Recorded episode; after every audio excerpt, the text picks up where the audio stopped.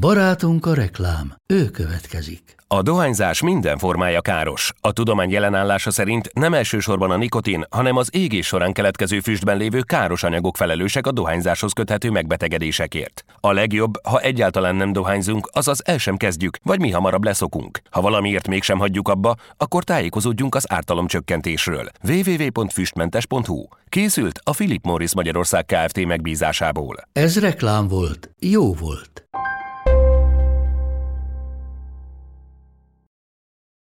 1954. szeptember 3-án két rendőr jelent meg egy török Szent Miklósi kertesháznál, hogy az ott lakó Jancsó Ladányi Piroska által ellopott zsákruhát egy bejelentés alapján előkerítsék. Piti lopási ügynek indult, de az eset a magyar kriminalisztika egyik legborzalmasabb büntettévé nőtte ki magát. Amit aznap a rendőrök egy fémlemezzel letakart kútban találtak, az hosszú időre borzongással töltötte el a környékbeli lakosokat és az egész országot egyaránt.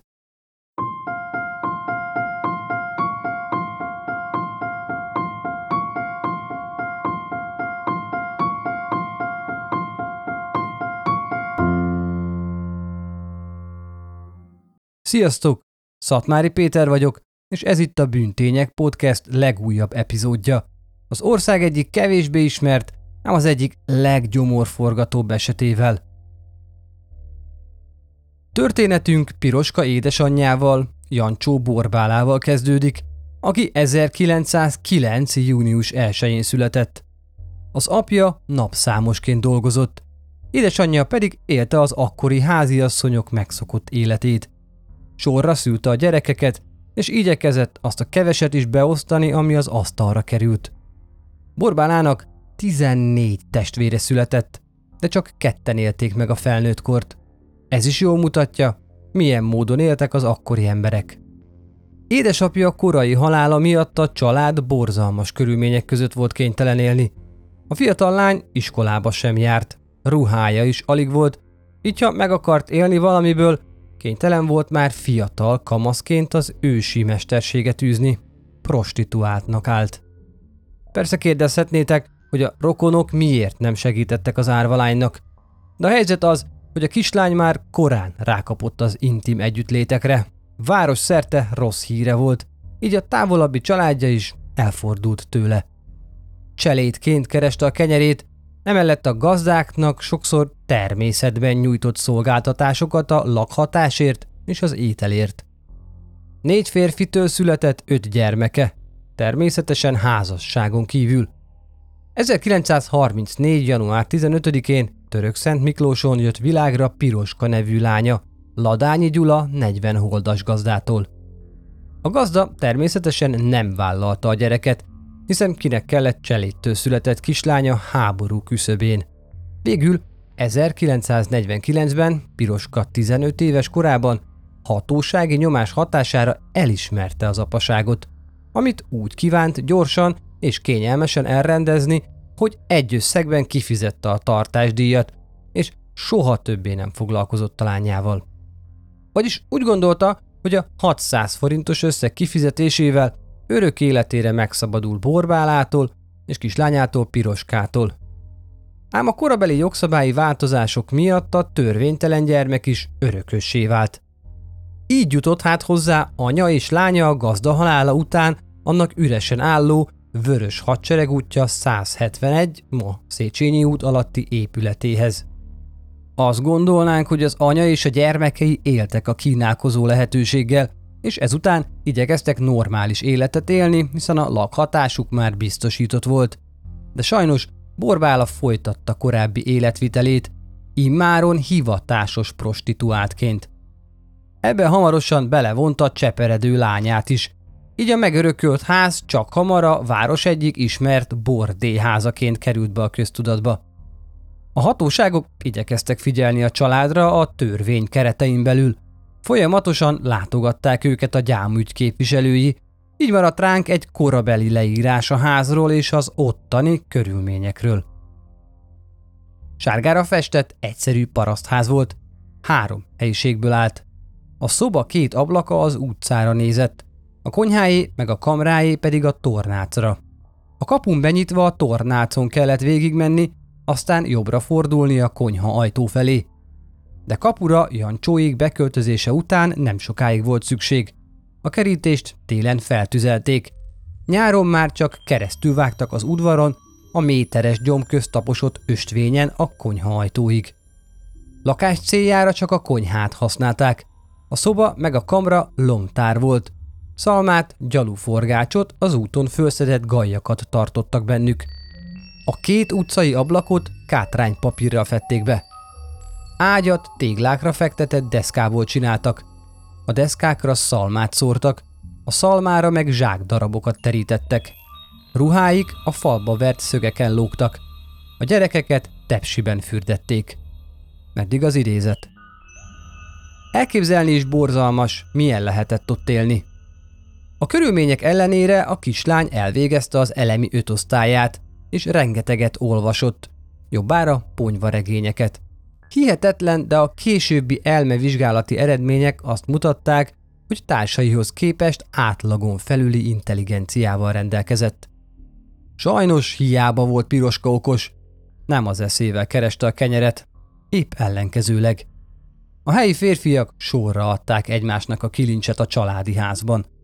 A nők szolgáltatásaikért cserébe pedig élelmiszert és néha egy kis pénzt kaptak, hát igen, a nemi betegségek mellé, amik gyakran kínozták anyját és lányát egyaránt. Szabad idejében Piroska az utcán kóborolt, összelopott ezt-azt, italozott, majd egyre többször látogatott el a helyi cégény tanyára, ahol a telefonállomást őrző szovjet helyőrség katonáit szórakoztatta. Olyan jól sikerültek ezek a látogatások, hogy két gyereke is született két különböző szovjet elvtárstól. 18 éves volt, amikor már egy lopási ügyben folyt ellene eljárás, és több városban is elő lett állítva kisebb büntények miatt. Egy rendőrtiszt környezet tanulmányt is végzett, mely szerint a nevezett személy erkölcstelen életmódot folytat, a csak teheti, szovjet katonákhoz szokott járni, a szülei házánál nem nagyon szokott tartózkodni, inkább a csavargást veszi elő, mint hogy rendes életet éljen.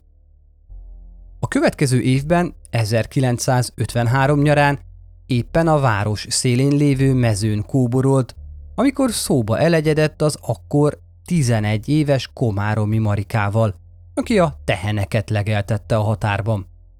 Ez alkalommal még csak beszélgettek, de egészen biztos, hogy már akkor szemet vetett a kislányra, ugyanis pár hónappal később, októberben, amikor újra összefutottak a piacon, elcsalta magához. A kislány próbált óvatos lenni, de Piroska rábeszélte, hogy ne áldogáljanak a sorban, menjenek addig el hozzá, és később majd visszamennek, ha kisebb lesz a tömeg. Valószínűleg a kislány unta a várakozást, így rábólintott az invitálásra. Hamarosan Piroska mocskos, bűzös szobájában találta magát, ahol mindent ürülék lepett el. Egészen biztos, hogy már bánta, hogy engedett a kérésnek, de már nem tudott mit tenni. Piroska kedvesen egy színes képekkel teli könyvet mutatott Marikának, hogy nézegesse csak. Amíg a kislány lapozgatta a könyvet, Piroska kezébe vett egy kábeldarabot, majd a lány mögé ülve hirtelen hátulról a nyaka köré tekerte azt, és tiszta erejéből meghúzta. Marika próbált védekezni, de esélyesen volt a 11 éves kislánynak a nála jóval idősebb, nagyobb termetű piroskával szembe. Pár perc vonaglás után a kistest elernyett és holtan esett a padlóra. Figyelmeztetés! Az epizód hátralévő részében bizony felkavaró eseményekről lesz szó. Érzékeny hallgatóimnak nem ajánlott. Gyilkosa levetkőztette és az arca fölé terpeszkedett, mivel szexuális izgalomba jött a kislány holtestének látványától. Miután kielégült, Piroska egyszerűen letakarta az áldozatát egy mocskos pokróccal. Nyakára, zsinórból hurkot kötött és kihúzta a házból. Pár percet gondolkodott, hogy hova rejtse a testet. Szemét körbejáratta a gazos udvaron, majd eszébe jutott a kapunál található öreg kút. Megfogta hát Marika ernyett testét, és feje lefelé bedobta a sötét mélységbe. Később, mint aki jól végezte dolgát, visszament a piacra, bevásárolt, és a délután többi részében sétálgatott a város utcáim.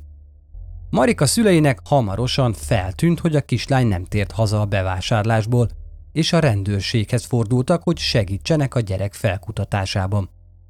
A tanúvallomások sajnos pontatlannak bizonyultak, hiszen a rendőrség először a cégény tanya felé kezdett szimatolni, de mivel ott szovjet katonák állomásoztak, akiktől bizony féltek, így egyik katonát sem vitték el kihallgatásra.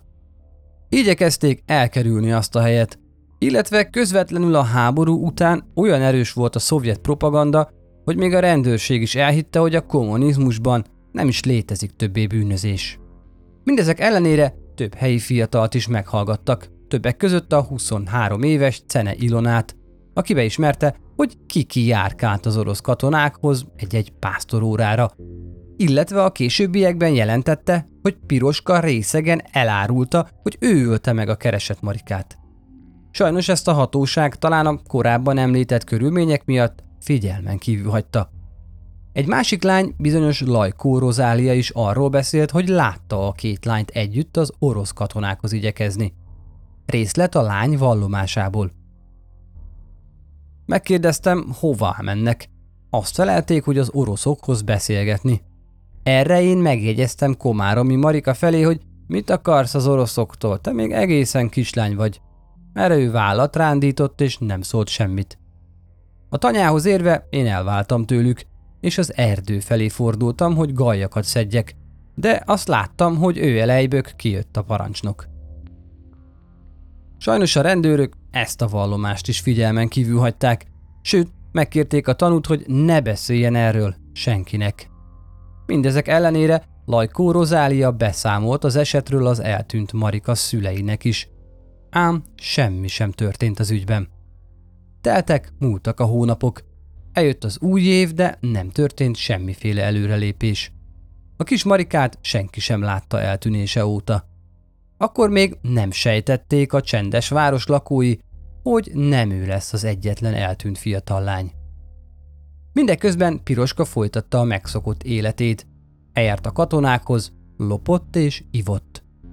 1954 tavaszán pedig megismerkedett a 17 éves Simon Irénnel, aki szintén homoszexuális volt. Kettejük között szerelem szövődött, aminek mindketten nagyon örültek, hiszen akkoriban óriási bűnnek számított, ha az ember a saját neméhez vonzódott. Piroska vallomása szerint Simon Irénnek szintén természetellenes hajlamai voltak, s őt kétszer is boldoggá tette a nyelvével, amit csak azért nem viszonzott, mert attól tartott, hogy Simon Irén ezt másoknak is elmondja. A lány már-már paranoiásan félt attól, hogy bűne kitudódik. Így félelmében, hogy kiderül kettejük közötti kapcsolata, úgy döntött, végez barátnőjével. De előtte még történt egy gyilkosság 1954 nyarán, pontosabban június 9-én, amikor Piroska korán reggel a helyi piac felé vette az irányt. A sok-sok árus között megakadt a szeme egy 13 éves kislányon, Hoppál Piroskán. A kedves fiatal lány csirkéket árult. A standjához érve Piroska köszönt neki, majd szóba elegyedtek. Megtetszett neki a lány, így hát felajánlotta neki, hogy minden csirkét megvesz, amit addig nem adott el, de el kellene kísérnie őt haza, hogy segítsen elvinni az állatokat. Ő pedig majd odaadja ott a pénzt. A gyanútlan lány azt hitte, megfogta az Isten lábát, hogy minden állatot egy füst alatt eladhat. Így mindenféle rossz előérzet nélkül tartott piroskával a romos, lepukkant házba. Beérve a konyhába vezette a lányt, majd neki is egy képes könyvet adott, hogy azzal eltelelje figyelmét. Ahogy az első gyilkosságnál, itt is hirtelen hátulról egy kábellel kezdte folytogatni az áldozatát, aki rövid haláltusája után holtan hevert a földön. Hogy mi történt ezután, arról a kihallgatás alatt készült jegyzőkönyv ad pontos leírást. Ismételt figyelmeztetés, a következőkben elhangzó események bizony sokak számára felkavaróak lehetnek. A holtestnek megtekintette nemi szervét, azt nyalta, majd egy sárga répát dugdosott saját nemi szervébe, és így elélvezett. Ezután a holtest nemi szervébe egy seprű nyél véget bedugva lemérte annak mélységét. Később Hoppá Piroska kilógó nyelvéhez dörzsölgette saját nemi szervét, és közben a holtest mellét fogdosva újból elélvezett. Miután végzett, megismételte a korábbi forgatókönyvet. Kötelet tekert az áldozat nyakára, és a kútba dobta a már hónapok óta oszló Marika teste mellé. A lány ruháit gondosan elrejtette a kamrában, és a nála lévő 200 forintot pedig, amit a piacon a csirkék eladásából keresett, eltette. De térjünk vissza Irénhez is, akinek meggyilkolását már régóta tervezgette Piroska. Pár hónappal a legutolsó gyilkosságát követően 1954. augusztus 9-én átcsábította magához a lányt, aki abban reménykedett, hogy egy újabb, kellemes alkalmat tölthet barátnőjével. Ám legnagyobb meglepetésére Piroska rátámadt, és az eddigi minta alapján egy kábellel megfojtotta a kapálózó irént. Az áldozatot szokás szerint levetkőztette, de mivel úgy látta, hogy a lány valamilyen nemi betegségben szenved, ezúttal nem fajtalankodott vele. De végül ez a test is a sötét kút mélyére került a másik két lány bomló teteme mellé. A 30 forintot, amit a lány zsebében talált, eltette. Piroska nem bírt leállni. Két nap sem telt el, újabb gyilkosság történt. Éppen a tanácsháza előtt sétált, amikor már messziről kiszúrta a busz megállóban ácsorgó 12 éves botos Marikát. A kislány mező túrról érkezett keresztanyjához, hogy a vakáció utolsó napjait nála töltse. Piroska szóba elegyedett vele is. Kedves volt és nyájas, majd felajánlotta, hogy elkíséri a kislányt keresztanyjához, mivel véletlenül ő is arra felé lakik. A lánynál több csomag is volt, aminek cipelésében is természetesen segített a későbbi gyilkosa. Amikor Piroska házához értek, valamilyen ürügyjel becsalta Marikát oda. Megkínálta egy pohár vízzel, mert a nyári melegben bizony mindketten kimelegedtek. Ezután egy erős pamut zsinort tekert a kezeire, és a már megszokott módon hátulról megfojtotta áldozatát. A sorrend a szokásos volt. Levetkőztetés, fajtalankodás, kútbadobás. A ruhákat az ágy alá rejtette, a nála talált 7 forintot szintén eltette. Bármennyire hihetetlen, senki sem gyanakodott semmire, pedig a nyári melegben biztosan orfacsaró szak keringhetett a ház körül. A szomszédok betudták a mocskos állapotoknak, és nem keltett gyanút bennük a bűz, ami egyre erősebb volt a környéken. Újabb négy nap eltelte után ismét feltámadt Piroskában a gyilkolási vágy. 1954. augusztus 14-én a vasút környékén sétált, valószínűleg már direkt keresett fel olyan helyeket, ahol sok fiatal lány megfordul. Ott szólította le ötödik áldozatát, a 12 éves szőke katókát. A kislány ugyancsak nyaralni érkezett a rokonokhoz, mint a korábbi áldozata. Piroska most is felajánlotta, hogy segít a csomagokkal – Katuka fejében meg sem fordult, hogy a fiatal lány árthat neki, így elfogadta a segítséget. A forgatókönyv szokásos volt. A gyanútlan kislány becsalta a házba, színes könyvet adott neki, majd hátulról, ezúttal egy nadrág szíjjal megfojtotta. Újabb lemeztelenítés, fajtalankodás következett, majd katókát is a kútba dobta. Az áldozatairól levett ruhákat, cipőket, kabátokat az ócska piacon pénzétette, így majdnem minden nyomot el is tüntetett. Az esetek hangos vízhangot keltettek a lakosság körében, a gyerekeket nem engedték el egyedül sehova, sötétedés után nem nagyon járkáltak ki az emberek. A lányok rejtélyes eltűnésével kapcsolatban a helyben állomásozó szovjet katonákat gondolták felelősnek. Egyre többet suttogtak a cégény tanyáról, és arról, hogy talán ott lehetnek az elrabolt lányok. Senki sem tudott semmit, és ez még jobban felkorbácsolta a kedélyeket. Hatalmas volt a nyomás a hatóságokon, emiatt a Szolnok megyei rendőrfőkapitányság bűnügyi főosztályához került az ügy. Érthetetlen módon, vagy talán a kommunizmusba vetett elvakult hit miatt nem rendeltek el körözést egyik lány esetében sem. Pusztán egy hangszóróval felszerelt rendőrautó járta a város utcáit, bemondva az eltűntek személyleírását tovább fokozódott a helyzet, amikor 1954-ben két kamasz fiú, Kenyeres Albert és Víg Imre is eltűnt. Noha a két fiúnak majdnem fél év különbözettel veszett nyoma, mégis félő volt, hogy ugyanaz a személy a tettes, aki a lányok eltűnéséért felelős. Később azonban kiderült, hogy mindkét gyerek önszántából szökött meg. Mégis a hangulat már nem volt a régi a városban. Az emberek mindenkit gyanúsnak tartottak, kezdve az átutazókon át a helyi cigány lakosságig, bárkit. Jól mutatja a helyzet komolyságát, hogy amikor két a kukoricásban szerelmeskedő szemét állítottak elő a rendőrségen, több ezres tömeg gyűlt össze, mivel úgy hír lett a gyerekrablót sikerült elfogni. Csalódniuk kellett, pusztán két megszeppent fiatal találtak a helyszínen. A gyerekek eltűnéséért felelős személy továbbra is szabadon mászkált a városban. Különböző konspirációk is napvilágot láttak. Többek között az is, hogy a helyi zsidóság újonnan épülő zsinagógájához volt szükség a gyerekek vérére, de emellett a helyi temetkezési vállalat igazgatóját is meggyanúsították, ugyanis azt feltételezték róla, hogy a céges hullaszállító járművével hajtotta végre a gyermekrablásokat. Ugyanezen év szeptemberében egyik este, szűk egy évvel az első gyilkosság után egy feldúlt fiatalasszony bizonyos Balázsi István nézőrgetett a helyi rendőrkapitányság ajtaján. Elmondása szerint Jancsó Piroska egy dróttal meg akarta folytani, és egy zsák ruhát is ellopott tőle.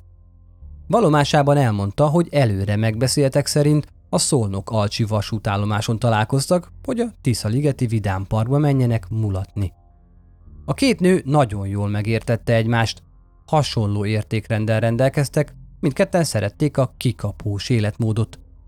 A mulatáshoz két férfi is csatlakozott. Piroska vigyázott a barátnője bőröngyére, ami később nála is maradt.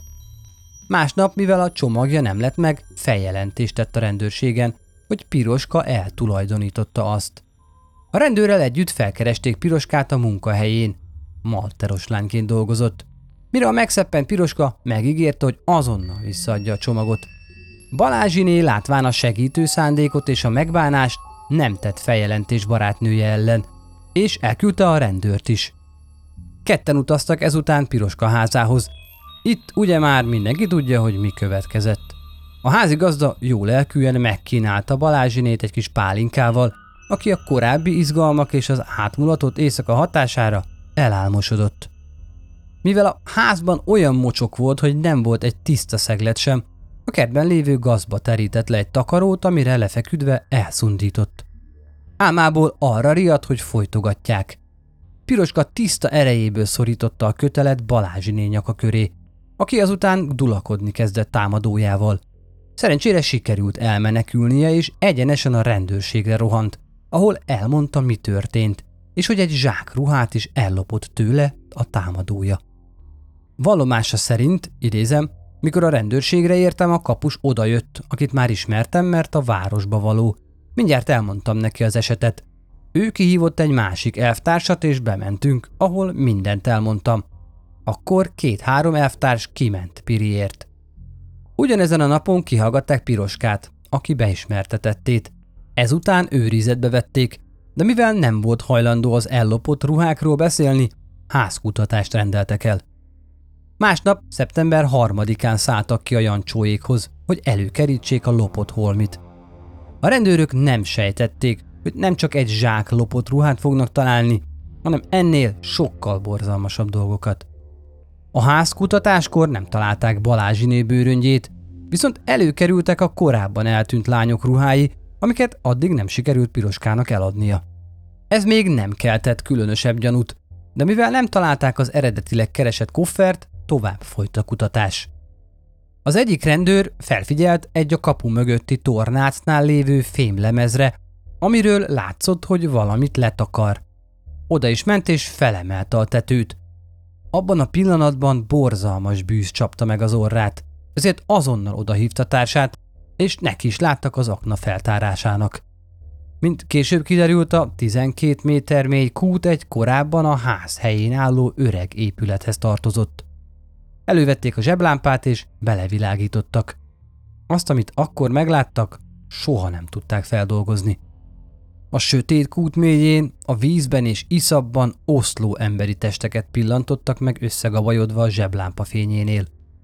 Az egyik rendőr összeszedte minden erejét, bátorságát, és leereszkedett a kriptává változott mélységbe.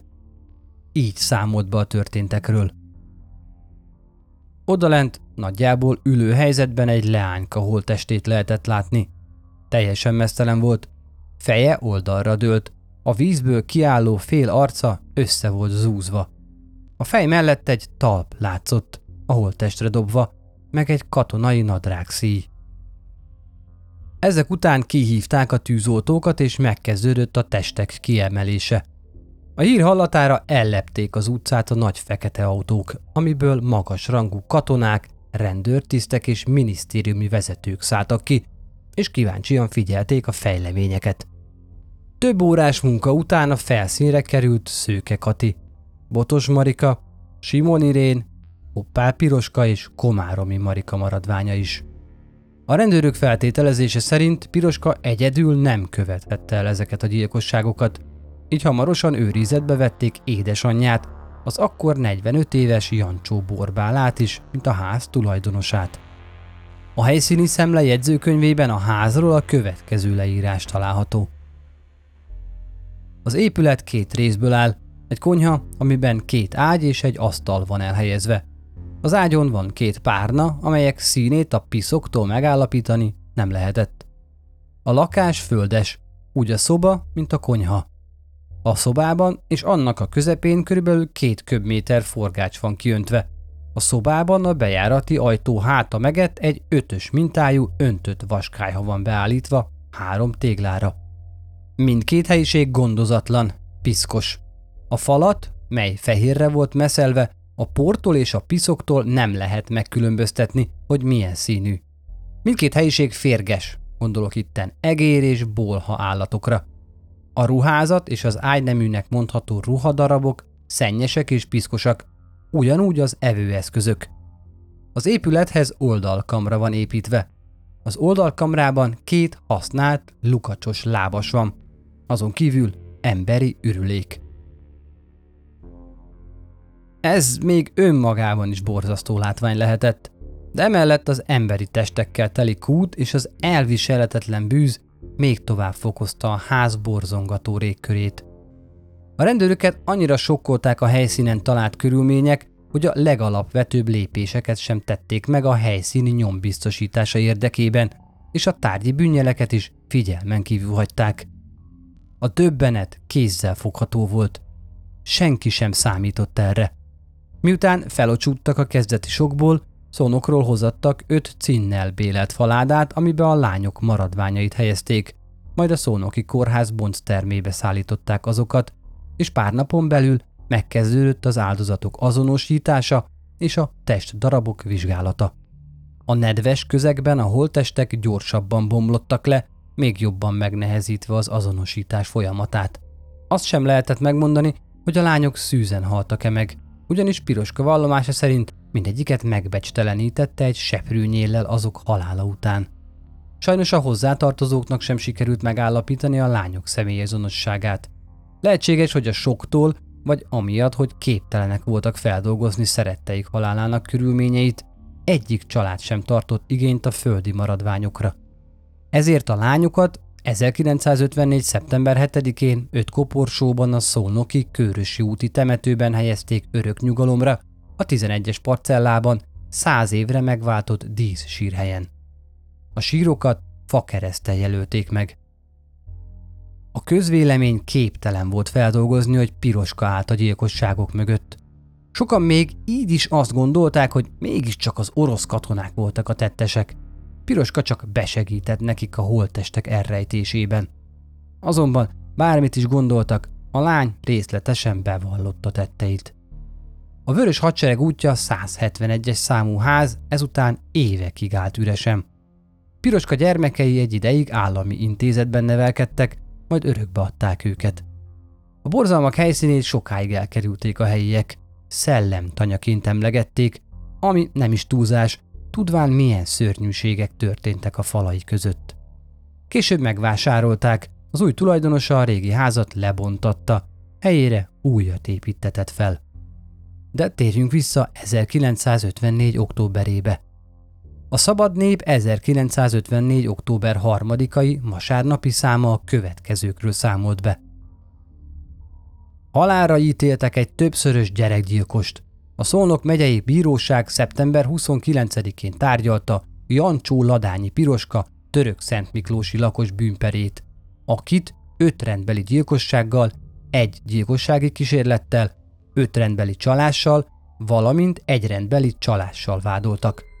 A nyomozás és a megyei bíróság megállapította, hogy Jancsó Ladányi Piroska 40 holdas kulák lánya, züllött erkölcsűnő, aki erkölcstelen életét már gyerekkorában elkezdte.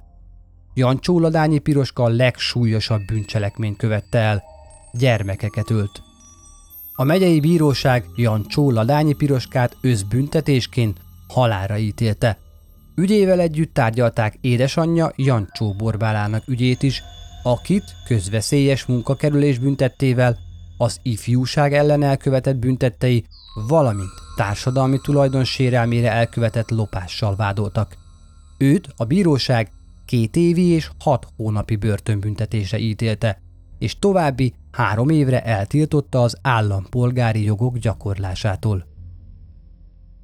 Az első fokú tárgyalása nyilvánosság teljes kizárásával 1954. szeptember 29-én folyt Szolnokon, a Szolnok megyei bíróságon.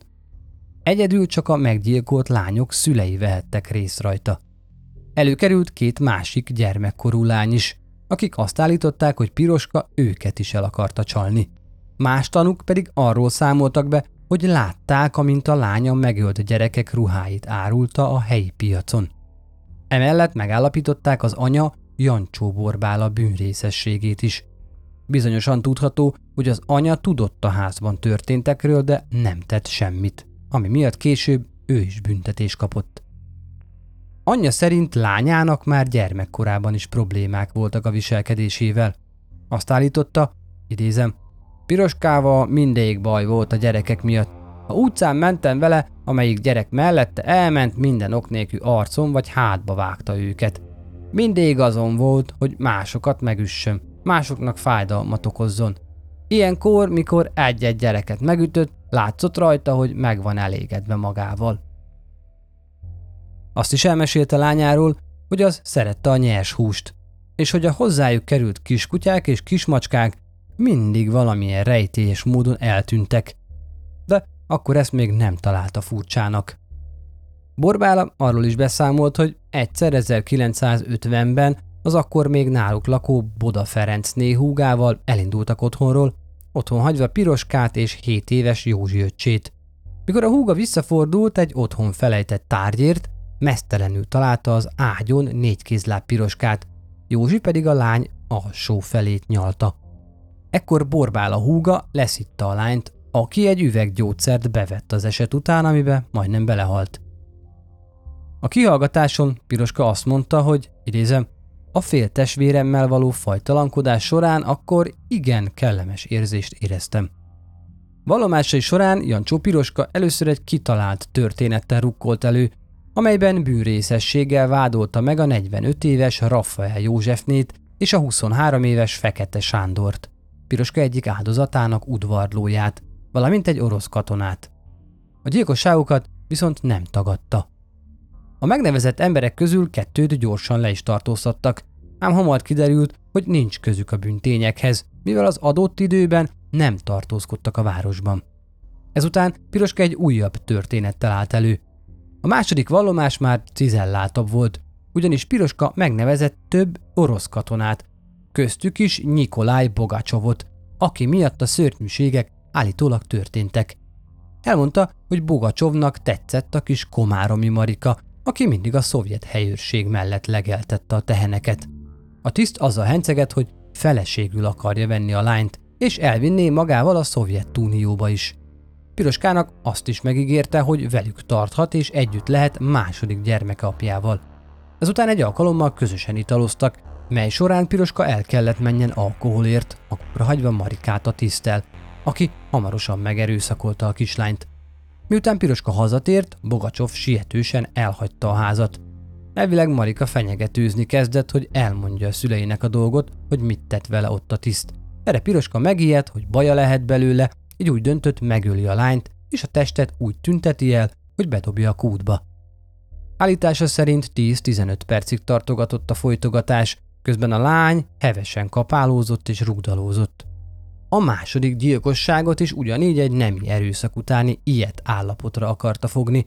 Ezt állítólag egy Andrei nevű orosz katona követte el.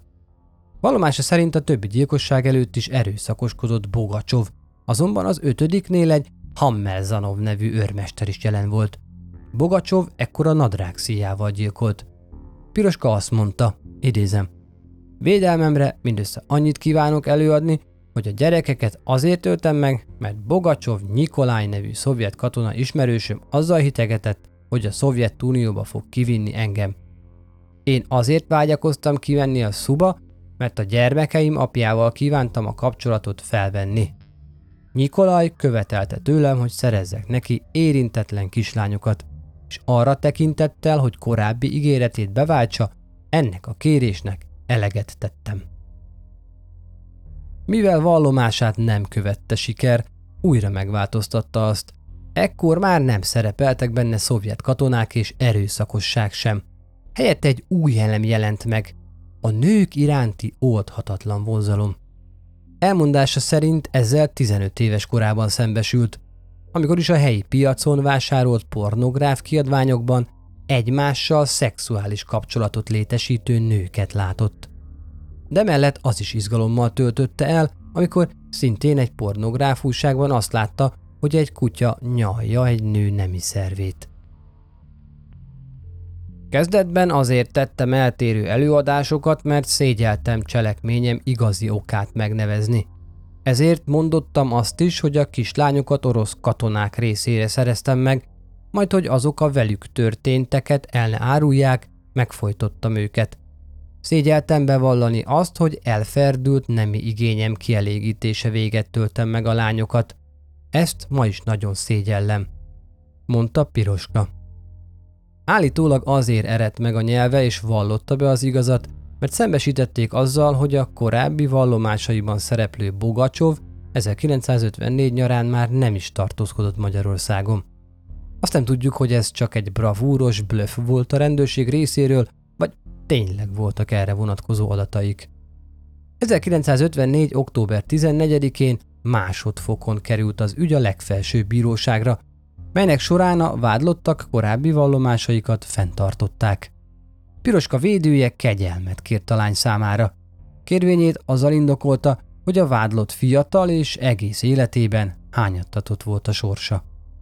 Az utolsó szó jogán Jancsó Ladányi Piroska a következőket mondta. Szeretném, ha megváltoztatnák az ítéletet, bár tudom, hogy nagy bűnt követtem el. Szeretném a kisfiamat magam nevelni, nem csinálok többet ilyet. Az ítélet hirdetés előtti szünetet követően Jancsó Ladányi Piroska közölte, hogy megváltoztatja az addigi vallomásának egyes részleteit, és azt mondta, idézem, a valóság az, hogy anyám is tudott a tetteimről. A második esetnél mondotta nekem azt, hogy lehetőleg olyant hozzak a piacról, akinek jó ruhája és pénze van. A többieknél is ez vezetett, mert pénzre volt szükségem, és a nemi ingeremet is szerettem volna kielégíteni. Az is kiderült, hogy állítólag az anya fogta le az áldozatok kezét. Piroska azt is hozzátette, újból idézem, Akármennyit kerestem, anyám mindent eltékozolt. Férfiakba, cukrászdába, italba ölte a pénzemet. Én teljesen mesztelen maradtam. Így gondoltam ruhát szerezni magamnak. Anyám folyton pénzét hajtott és üldözött engem. Anyja ellentett új vallomása hatására a legfelsőbb bíróság megváltoztatta az elsőfokú ítéletét, és az anyát és lányát is halára ítélte, annak ellenére, hogy kézzel fogható bizonyíték nem állt rendelkezésre Borbála bűnösségével kapcsolatban. Ezt a bíróság is elismerte, így az anya bűnösségét végül életfogytiglani szabadságvesztésre változtatták a Népköztársaság elnöki tanácsához benyújtott kegyelmi kérvény elbírálását követően. Jancsó Borbálát egy ideig Kalocsán tartották fogva, mert később a budapesti Kozma utcai börtönben halt meg, szellemileg és fizikailag leépülve 1969. március 10-én, 60 éves korában. Személyiségét jól mutatja, hogy miután megtudta, hogy halára ítélték, állítólagosan azt mondta, hogy idézem, nevetek én még az akasztófa alól is a világra. A bírósági tárgyalásokra több világhírű pszichiáter is ellátogatott, hogy tanulmányozzák az esetet, ugyanis egy nem mindennapi bűntényről volt szó. A közvélemény folyamatosan követte az eseményeket, és mindenkit elborzasztottak a kiszivárgó részletek. Az ügyben hírzárlatot rendeltek el, a halálos ítéletet pedig 1954. december 12-én a Szolnoki börtön udvarán hajtották végre.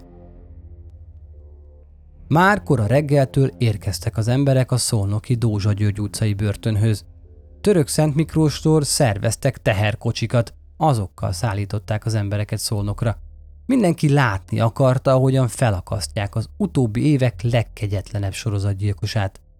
Hamarosan kinyitották a vaskaput, hogy a tömeg is láthassa az igazságszolgáltatás pillanatait.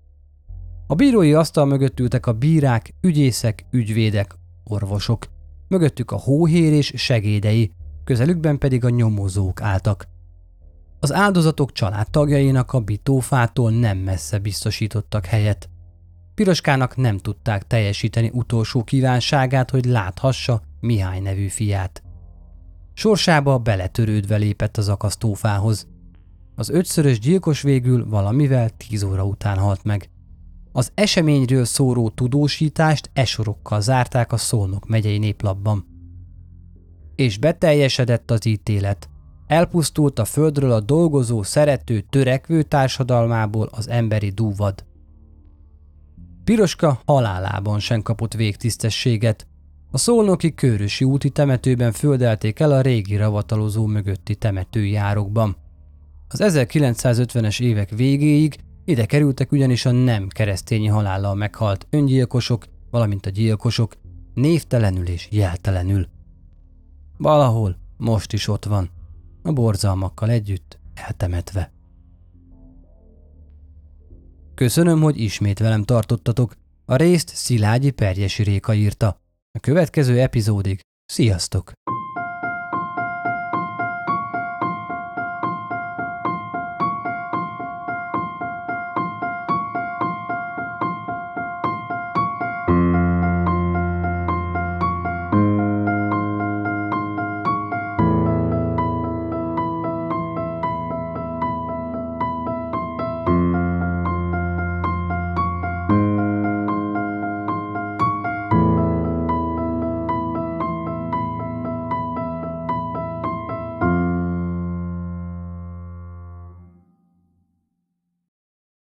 Ha más podcastekre is kíváncsi vagy, hallgassd meg a Béton műsor ajánlóját. El tudod képzelni, hogy a podcastet, amit éppen most hallgattál, fél év múlva már a mesterséges intelligencia generálja? Mi sem. De ha érdekel, eljött már a gépek lázadása. Hallgass bele az Embertelen podcastbe. Orsós Lajos vagyok, a műsor házigazdája. Egyelőre még élőben. Egyelőre. Fedezzük fel együtt, hogyan ismerkedik, randizik, mesél és vitatkozik Betty és Péter, két teljesen mesterséges intelligencia. Lajos, a podcast címét mond még egyszer, Léci. Oké. Okay. Embertelen podcast.